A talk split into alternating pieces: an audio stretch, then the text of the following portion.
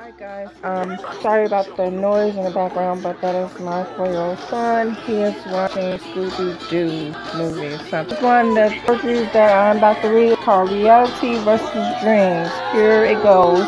If you can hear me, then I will, you know, do this over again once it's quiet, um, so, so I could escape the real world of reality I call my life. But each time I hit them, they seem to kill me for it.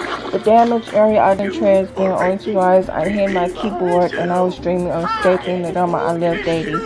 It's only my imagination playing tricks that have me thinking I'm living in a fancy slowly out into space, flowing far above the sky where I can almost touch the moon, and I softly fall where up there I can leave all my worries and fears.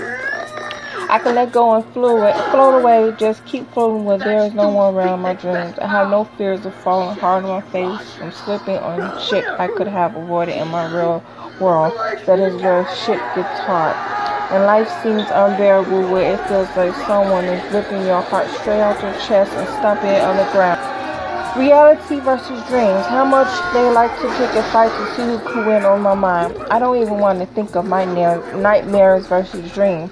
Having to attack me, you think I already lost my morals? I'll lose the whole damn bag. I'll snap out of it soon later than mess where life comes crashing down. So that's reality versus dreams.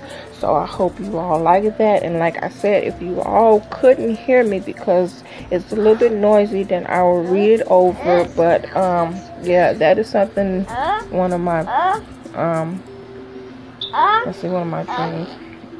One of my poetries. So thank you, Andreas.